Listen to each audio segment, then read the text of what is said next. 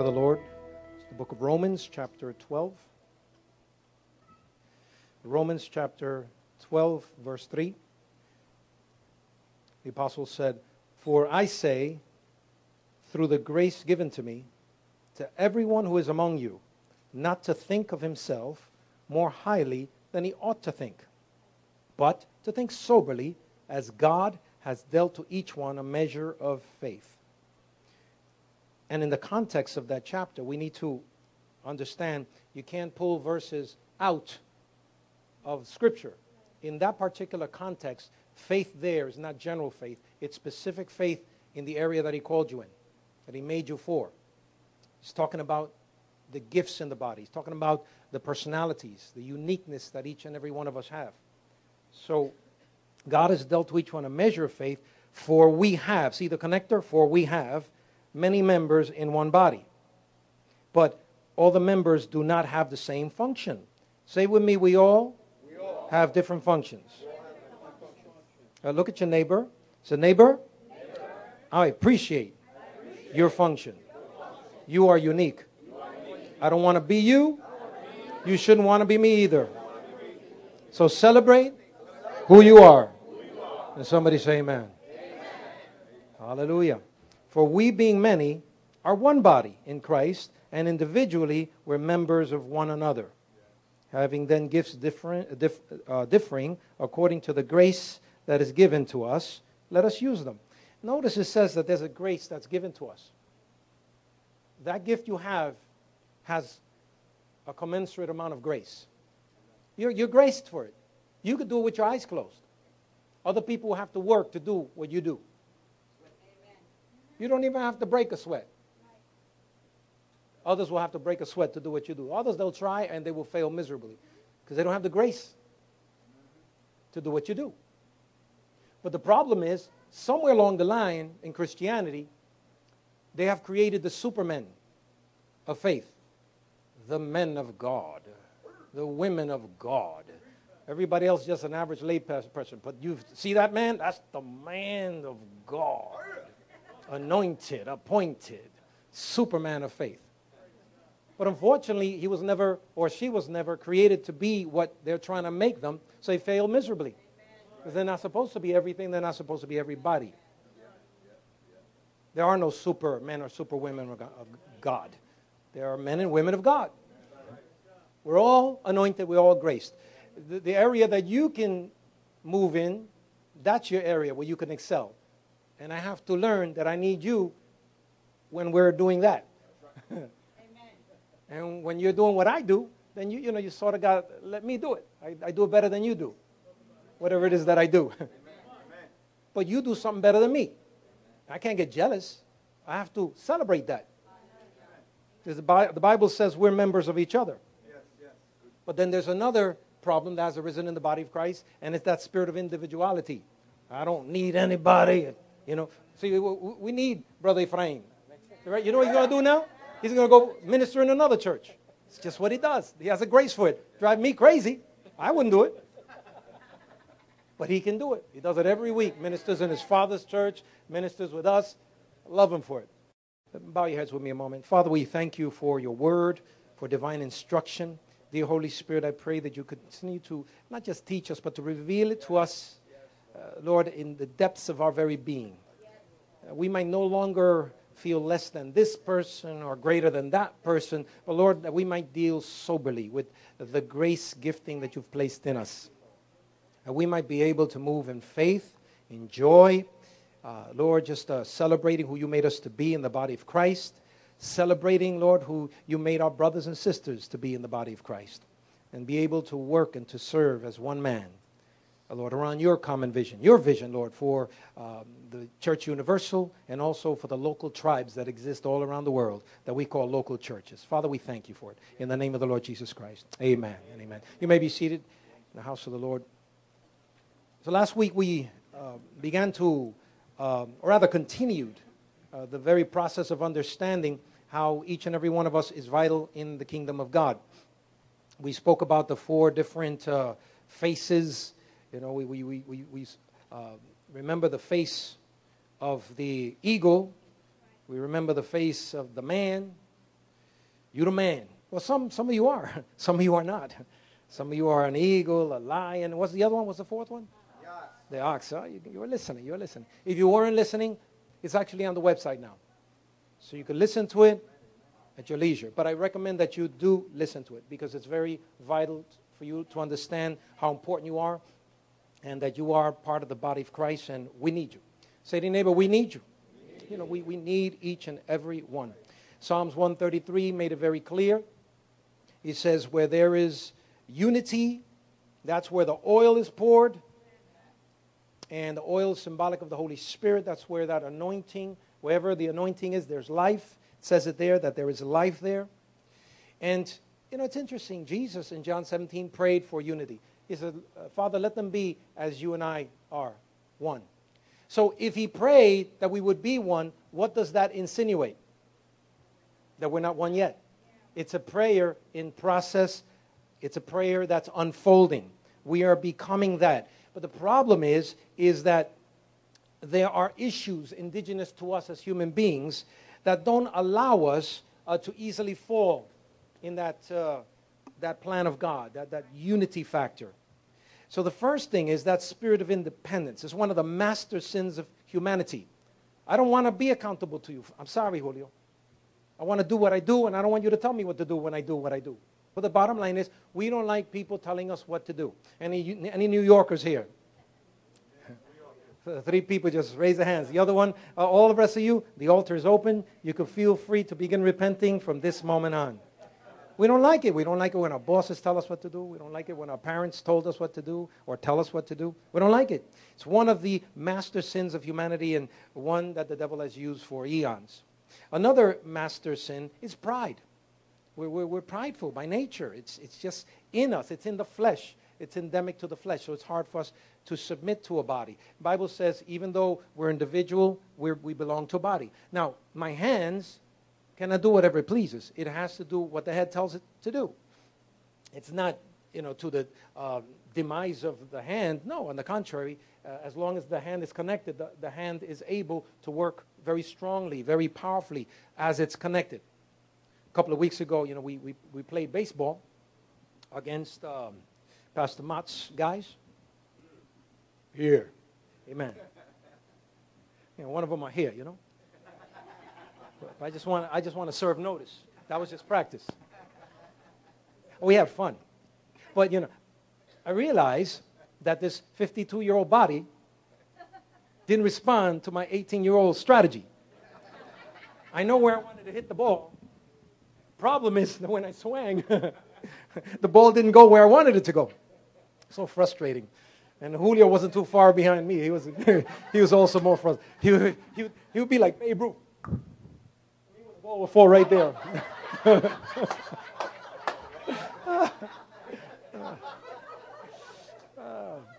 It's so frustrating when the body doesn't work. you know, when it doesn't obey, you know, the, the mind. But that's all right. We're, we're going to practice today, right? Uh, you, know, you, you, know there's, you know there's a revancha. You know what a revancha is? Rematch. Yeah, so I just want to let you know that. If this is not over, now for the Lord, it's not over. I, lo- I love softball. One of the reasons why I love softball so much is I don't have to run back and forth so much like basketball. I, I would die in basketball, so I love softball. I only have to run around the base just once every like three or four innings. And that's if I get the hit. uh, I tell you, last time didn't get to run much. Praise God. But the bottom line is, is yeah, we belong to a body. And the only way the body can function properly is when it's in obedience to each other. So that master sin of pride keeps us from really obeying God. And that's the bottom line. It's not about, uh, you know, you submitting to me and me submitting to you. It's us obeying God together. Because it's his body. Hello? It's his body. Say to your neighbor, it's his body. So you belong to him. The Bible makes it very, very clear that we shall answer individually to the Lord for that which he's placed, which he's placed in our hands. So say to your neighbor, neighbor, neighbor. I am not responsible for what you do with your gifts. You're responsible. It's, it's in there, and we have to preach it and we have to teach it. You cannot go around life doing whatever you please every day of your life, and then when you go before God, say, Oh God, I preached in your name. I prophesied in your name. I did so many great things in your name. You go, huh? Who? Who are you? I never knew you. Because you were never connected to the body. And what happens is many of us, we feel that because we're fulfilling this role, it's not as good as that role. No, no, no. Sister Jessica mentioned, you know, cooking, providing food. what, what did she call it? It was not that glamorous, she said? Servicing is not that glamorous? In heaven, you're a champion. In heaven, you're recognized. I would dare to say that many of the people that really think they're big and bad in the kingdom of God, walking around with them shark skin shoes and with those nice, uh, shiny suits, you know, and can pray up a storm, are not known in heaven or not as celebrated in heaven as those that serve in the body of Christ.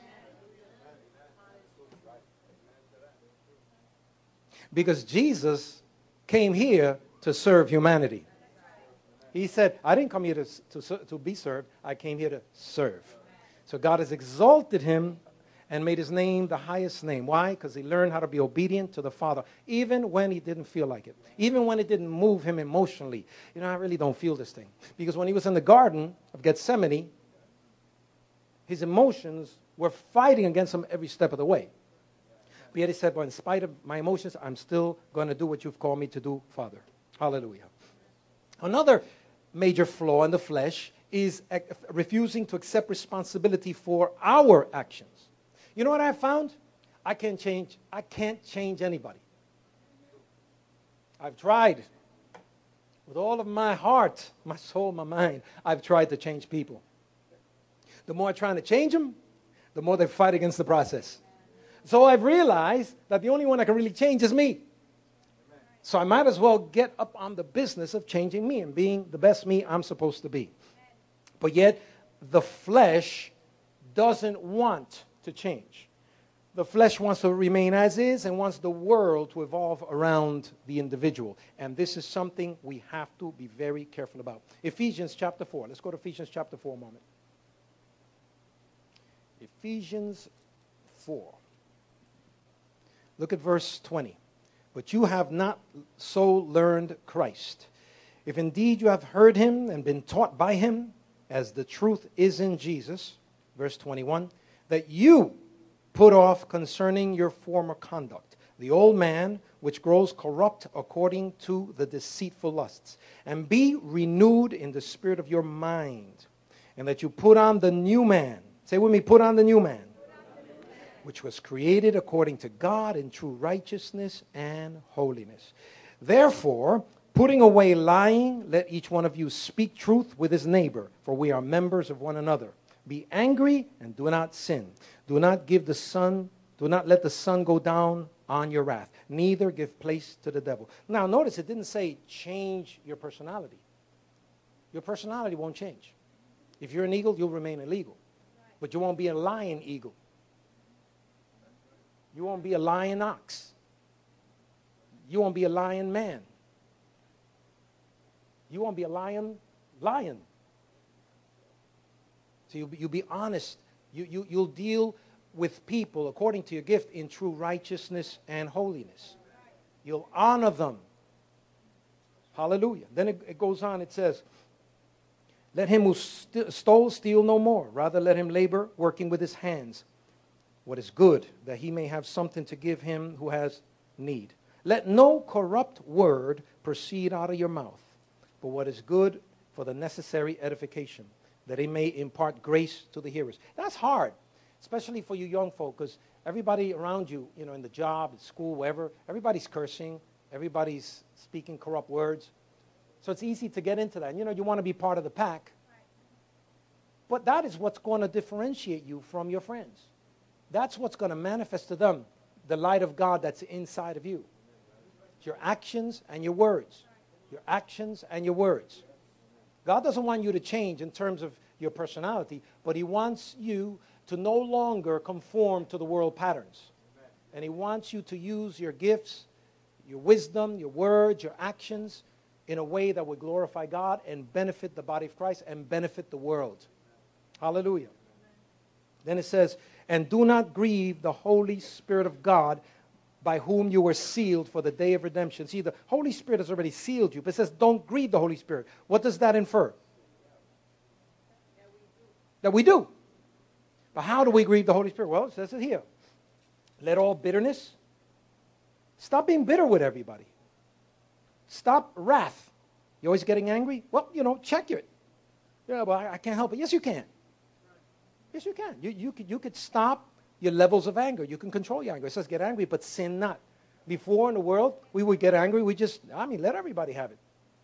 Just this morning, I'm listening to the news, and this guy didn't like the fact that his ex wife uh, has a new boyfriend. So he got angry and he went and killed the boyfriend. And now he's in prison. A moment of anger. It's all it takes. A moment of anger can land you in jail. A moment of anger can land you dead. Moment of anger will take your purpose away. Anger is only to be used when it's essential. There are times where you have to tell somebody, stops right here, don't do that anymore. It's okay. Even as a Christian, sometimes you have to put people in their place. But you don't have to. What, what did that do? No, serious. I see some people, and, and you know, something has nothing to do with age. There's some people that are younger, that are more mature, that are 50, 60 year old person. The worst thing in the world, I see 60 year olds throwing tantrums because they've never learned that they have the right to control their anger. Well, I'm submitting to you that as a Christian, that's part of our, not only nature, it's part of our responsibility to control our emotions so that we would give glory to God in the good, the bad, and the ugly. Hallelujah. And then it says here, don't speak evil, but put away from you, put it away from you with all malice. Put away all malice. Put, put, put that stuff away from you. Don't let it be around you. Stop it whenever it's around you. Then it also says, and be kind to one another, tenderhearted, forgiving one another, even as God in Christ forgave you. And you know, Scripture doesn't have this thing, chapter 4, 32, chapter 5, verse 1. We add that just so that we can find the place. So the next verse, it says, Therefore, in connection with that is therefore be imitators of God as dear children. Be imitators of God. Say to your neighbor, it's time to be an imitator of God. So scripture put it there means that we can. With the help of the Holy Spirit, we can imitate Jesus. How? In these practical matters. When people deserve it, you suddenly turn around and do the opposite. When people don't deserve love, you still give love. Hallelujah. You know, even when I rebuke somebody, I can show some love. Really. The other day I had to do that in my job. I could have I lambasted a person. I decided not to. I decided to sit him down and say, listen, I'm going to talk to you with some love. and then I proceeded to let him have it. But in a way where he understood that I'm actually trying to help him. Now, whether he accepts it, that's up to him. But he cannot say that day that I dealt with him harshly and terribly. I, I corrected him, but I did so in, in meekness and the Spirit of Christ. And he appreciated it. Hallelujah. So say with me, I can deal with people with meekness and yet still bring correction. Hallelujah. See, many people don't understand it. We can grieve the Holy Spirit by the very actions that we do on a daily basis. Some of us are grieving the Holy Spirit on the job. Some of us are grieving the Holy Spirit at our home. Now, let me give you part two our attitude. Our attitude determines our altitude. Last, last week I brought a definition. I'm going to bring it again. Attitude is a mental position or perspective with regard to a fact or a state or situation. And most of the time, it's coupled with feelings and emotions to that regard. So, attitude is a state of mind, but coupled with emotion. And then, attitude also can be a negative or hostile state of mind or a cool, cocky, defiant, or arrogant manner. You ever seen anybody who's, who has an attitude? We, we often say it. We say, he has an attitude or she has an attitude, right? But what we're actually meaning is that they're arrogant or they're hostile. Or sometimes we'll even tell them, you better stop with that attitude. oh, yeah, so you, you New Yorkers, man, especially you ladies, man. Woo! You better stop with that attitude. But you, you see, even professional folk, even gifted folk, and I especially gifted folk, we see how, as much as they're desired for their gift, they're pushed away because of their attitude.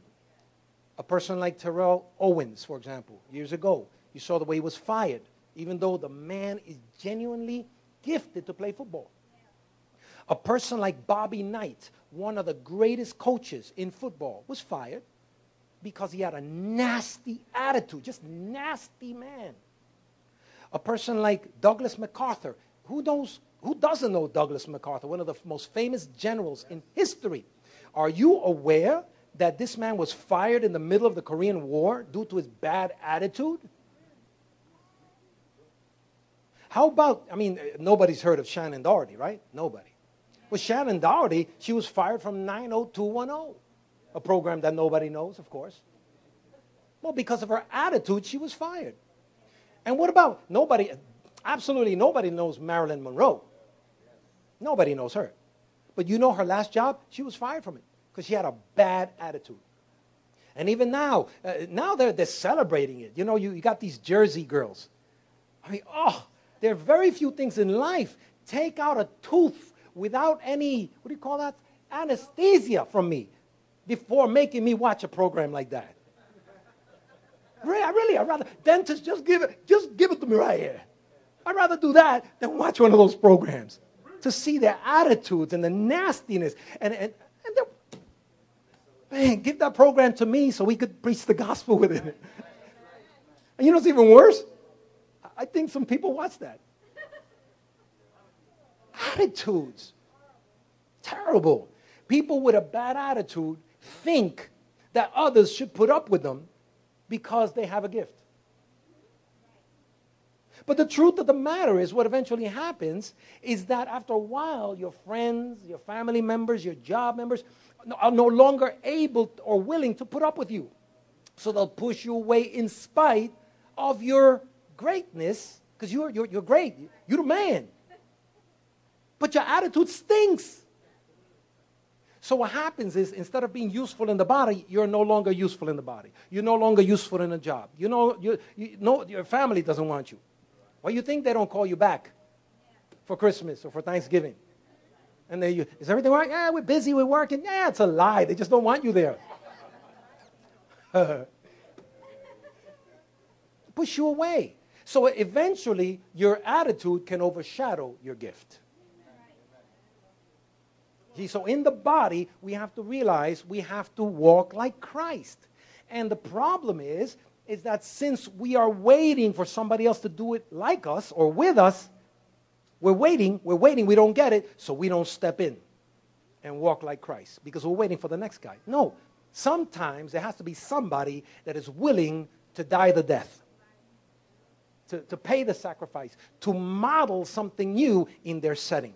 Maybe you're the one that's called in your family to make the difference. Maybe you're the one that's called on your job to make the difference. Maybe you're the one that's called in your church to make the difference. Hallelujah. Amen. I'm getting no amens anymore. I'm getting people, that they're, they're sending me the malocchio now. The, the, the, evil eye. You know, I see it already. I said the left brow is going up more and more and more. Well, I got to say it anyway. But here's another problem with this an attitude is a state of mind. That's all it is. It's a state of mind. It's something that you believe, whether it's right or wrong, you believe it at the moment. And the problem is your mindset coupled with your emotion, that combination sets your expectation. It sets your expectation. You expect this. This is the way I expect to be treated. This is the way I expect others to respond to me. This is the way I expect others to respond when I share my gift. And if I lose it, well, that's all right. You know, I'm the man anyway, so you got to tolerate me. I'm, I'm the gifted one anyway, so you got to tolerate me. So that's your expectation. Problem is,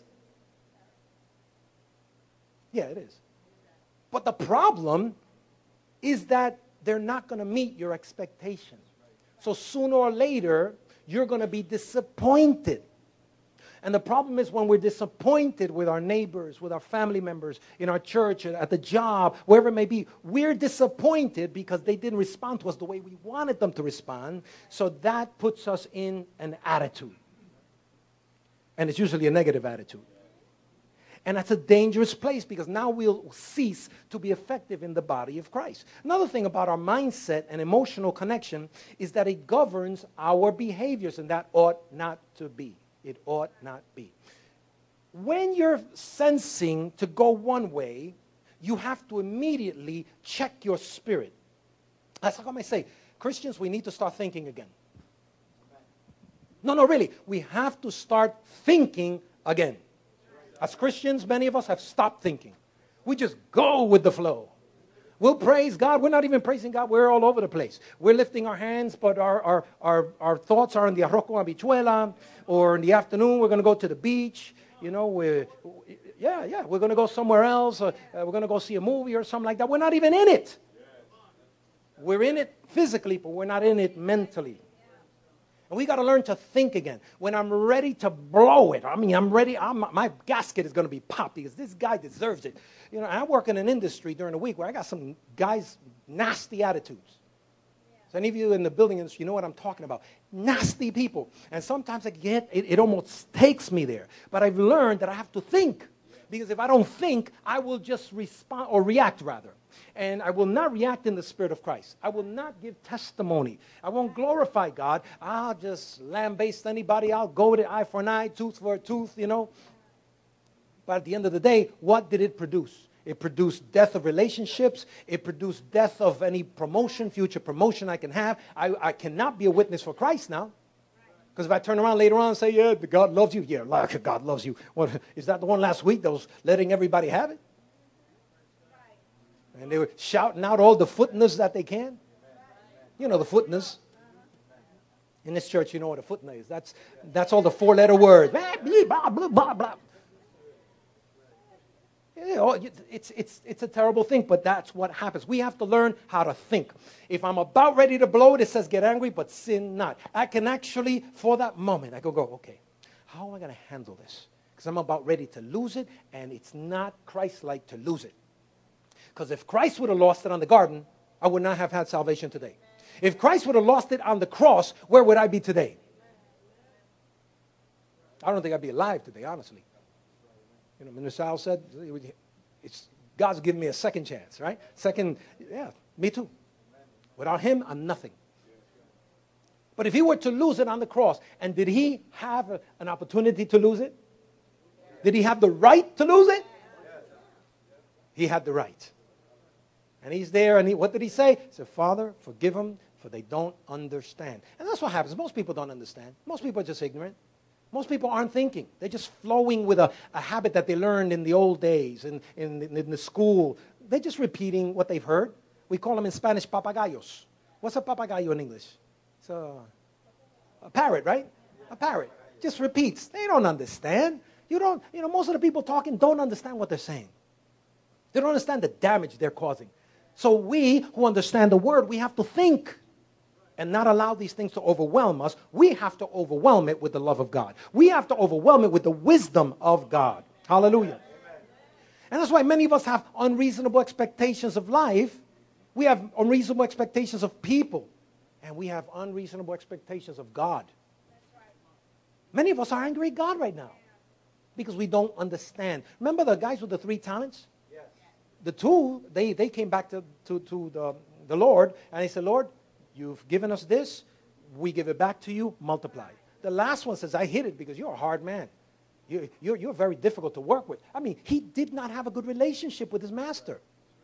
And many of us don't have a good relationship with, with Heavenly Father. We see him as a hard taskmaster. We see him as a, man, uh, as a God that doesn't care, that's insensitive, because we misunderstand who he is. We don't know him. We don't know his nature, his character.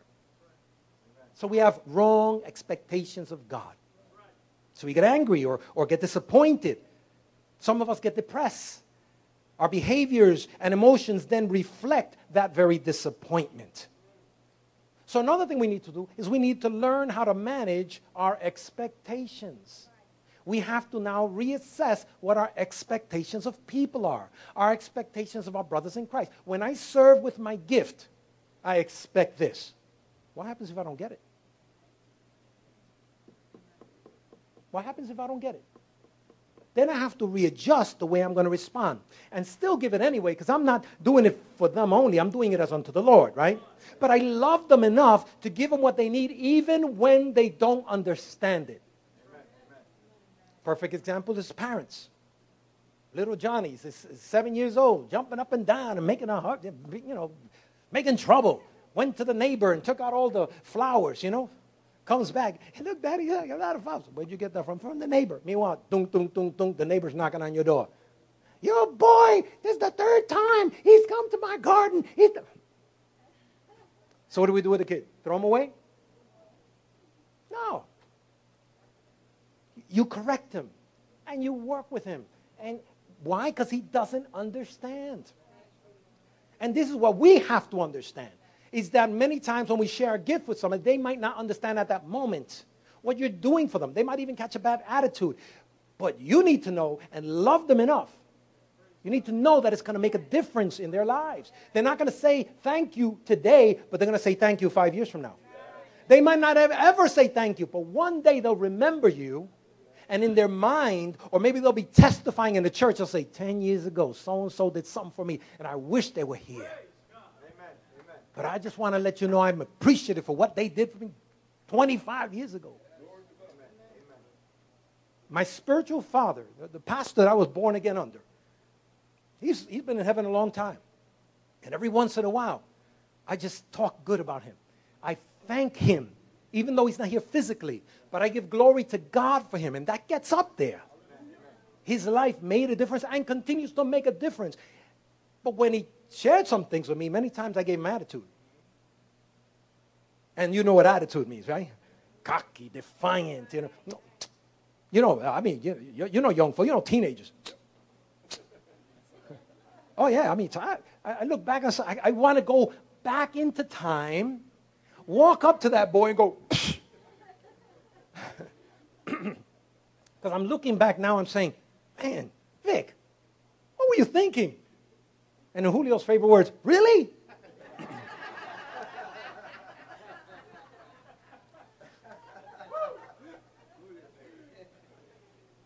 See, many get so disappointed that they lower their expectation in life. And that's not God's will either. You can't lower your expectation in life.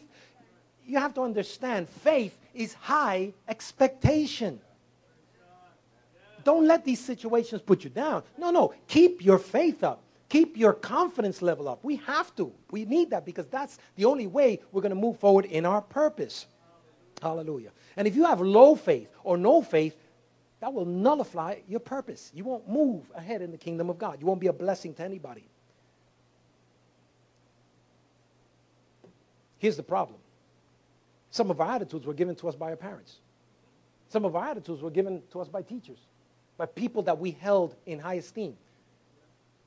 Our community, our friends. You know, uh, in the whole area of us growing up. So, how, how do you deal with that? Some of that stuff is so deeply inculcated in you that it's hard to get it out. The wisdom of God, the knowledge of God, thinking. The other day, I was dealing with an issue in me. I said, Oh, oh, oh, Vic, I'm thinking now and that's wrong.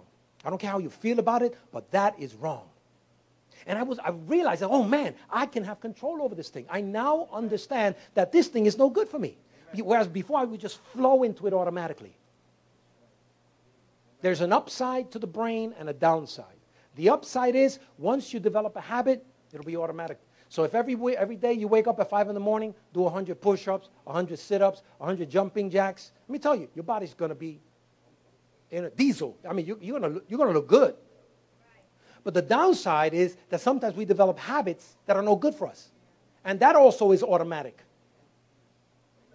And it'll be there for the rest of your life until you decide to change it. And the problem is, it won't change automatically. You have to put effort into changing your habits. It's painful because your body will fight you every step of the way. Because the brain is formed in such a way where when it receives the command to, to create a habit, it actually makes it permanent in the brain. So now, for the rest of your life, if you just automatically get very, you know, learn to get very angry, now you do that automatically for the rest of your life. And if you don't deal with that and think about it and begin the process of change, it will never, ever change automatically. And let me add this even if you're born again. Because you're born again, your spirit man is born again, but your flesh nature, the habits, all these things now, you have to start dealing with them. That's why the apostle said, you have to put on Christ. In other words, we have to now begin changing the behaviors that no longer serve us in our future. I'm, I'm saying stuff right now. I mean, uh, there'll be companies that'll be worth, willing to pay me money for this. oh, I'm serious. This is really, really good stuff. And it's stuff we all need. There's not one person in this room that doesn't need it. From me on. Glory to God. Hallelujah. So, how shall we serve if we are unique? Well, we follow Christ's pattern. And here's the next thing about following Christ's pattern we have to get back to honor. And honor for more people, for, for most people, in order. Honor and order, order for most people are physical things, you know, order. Everything has to be in order. No, not only that. There's order in that. If you're gifted for a certain thing, that's what you should supposed to be functioning. That's divine order. So more and more, as we identify the gifts in the body, as we start talking about these things in the weeks to come, you'll realize what place you're supposed to be in terms of the order of God for your life. If you were called to the body of Christ, there's a place where you fit. There's a place where you should function. And in the days to come, we're going to be really dealing with that. We're going to once again uh, ask you to take these assessment sheets. We want to know where you fit. If you're an eagle, I don't want to put you in a place of an ox. Right? What's an eagle? What's an ox? Listen to the message. I'm not going to preach Mickey's message. She did a great job. All you need to do is go to the website and she will she'll school you on that. By the time you listen to her message, you will know what's an eagle, what's an ox, what's a man, and what's a lion. Did I get them right? Hallelujah. I think I'm a man. I think, that, I think that's my. Yeah, I'm a man? Say, say, let me know. Say, say it. You're the man, right? Oh, thank you, thank you. that doesn't mean it that way. It's just that that's the personality. Man, yeah, there's always a slash. There's always a major and a minor but then again, let them hear the message. If they weren't there, their problem. If they were in the beach, that's their problem. What can I say? You missed it, you missed it. But what I love about it is we DVR our messages. Praise God. So in the coming days, we have to now reassess the way we treat each other. It's a mistake to think you don't need him or her or whatever. It's a mistake to disrespect each other in the body of Christ because we're disrespecting Christ. We're disrespecting each other. We're dis- disrespecting Christ. Because I'm the body of Christ. You're the body of Christ. Apart from you, I cannot be all that I'm called to be. Apart from me, you cannot be all that you're called to be. That flies in the face of the world's way of thinking. I'm the man. I don't need anybody. I could do anything. No, no. Even the corporations today know that that's not true. Are you aware in today's age, more and more corporations are merging or blending because they need each other. Without each other, they cannot survive in this very difficult financial landscape. Everything is in flux right now. Uh, it's very possible um, that uh, by, I guess, August the 2nd, uh, you might see a, a precip- precipitous, precipitous drop in the market. You don't think that the corporations have been dealing with that? You don't think that they're moving most of their, the, their money from stocks into tangible assets like gold and silver and, and other commodities that, that would go up when it goes down, they've all done it already. It's people that don't understand the value of working together that lose out. You wake up in the morning, oh my God, all my money's gone. Oh my God, I'm fired. Oh my God. You know, if you understand who you are, you can never be fired. That's right. That's right. That is so true. That is so true. That is so true. That is so true. Really, because you will become so needed in your area of expertise that you become the resource person. And when they're firing a whole bunch of others, we can't let go of that one because that person always does more than they are expected to do. They're resourceful. They always study. Uh, they went and took all the courses. We need that person. Let's get rid of all the rest. But that one, got to keep them. That one, got to keep her. Hallelujah. Really, I mean, that's, that's one of the steps that all of us have to understand. Don't do what you're told, do more than what you're told. While everybody else is complaining, you're, you're in this. Is anything else that needs to be done? Yeah, but Pastor, it's a lot of work. Uh, yeah. Yeah, it's a lot of work. But yet when the time comes, you're the one that will get picked. And then watch this. Sometimes you become so resourceful that other companies will find out about you and steal you from that company. I should start testifying right now. No, no, serious. There, there, there, are testimonies over and over of, of departments that steal the people because they're so good at what they do. They're not saying it, they just outshine on a daily basis. Well, it's time to start outshining others. Amen. Amen. And in the body of Christ, we flow too easily in the flesh. We, we flow too, too easily in, in arrogance and attitudes and this and that. That has got to be, we need to kick it out wholesale and once again restore to the body of Christ the honor and the order that is needed. Why? Not for us, but for all those that are being connected to the body in the coming days. And God is looking for those, he's, uh, for those that are standing in the gap. Who's standing in the gap here? Who's standing in the gap for others? Well, I'll tell you, those who are dealing with this issue right, right now. Can we do all things through Christ who strengthens us? How many believe that they can do all things through Christ who strengthens us? All right, put your hands down. That's wrong. You can't do all things. You're not supposed to do all things. What Paul was saying is, I know how to have a lot. I know how to be abased. I know how to be poor. I can do all things, whether have a lot or have, not have a lot. He was not saying I can do every single thing. You know, Paul couldn't really sing. He wasn't a singer. Paul couldn't be a model. He was bald headed short. They, they, they, they nearly killed him. Some people believe they actually killed him, but they stoned him. So he probably had marks in his face. So, I mean, Paul couldn't do everything. That's not what he was saying. He's saying, I, in my gifting, I can do all things. I can suffer all things. I can go through everything because Christ helps me. He empowers me. So if you're in your calling, if you're in your gifting, if you're in your grace factor, you can do it. But if you get out of it, that's when we're going to get beat up. That's when we're not going to have that same ability because now we're trying to be what he is, what she is. Now we're trying to be what they are. No. Be the best you that you're called to be. Shine, outshine. Get into that divine order. And if you don't see it around you, help to form it, help to create it, help to cultivate it. And what will happen is God will work with you, He'll work through you. Amen. Amen. Hallelujah. Say to your neighbor, neighbor, I love you. Your uniqueness is very appreciated. I appreciate your gift.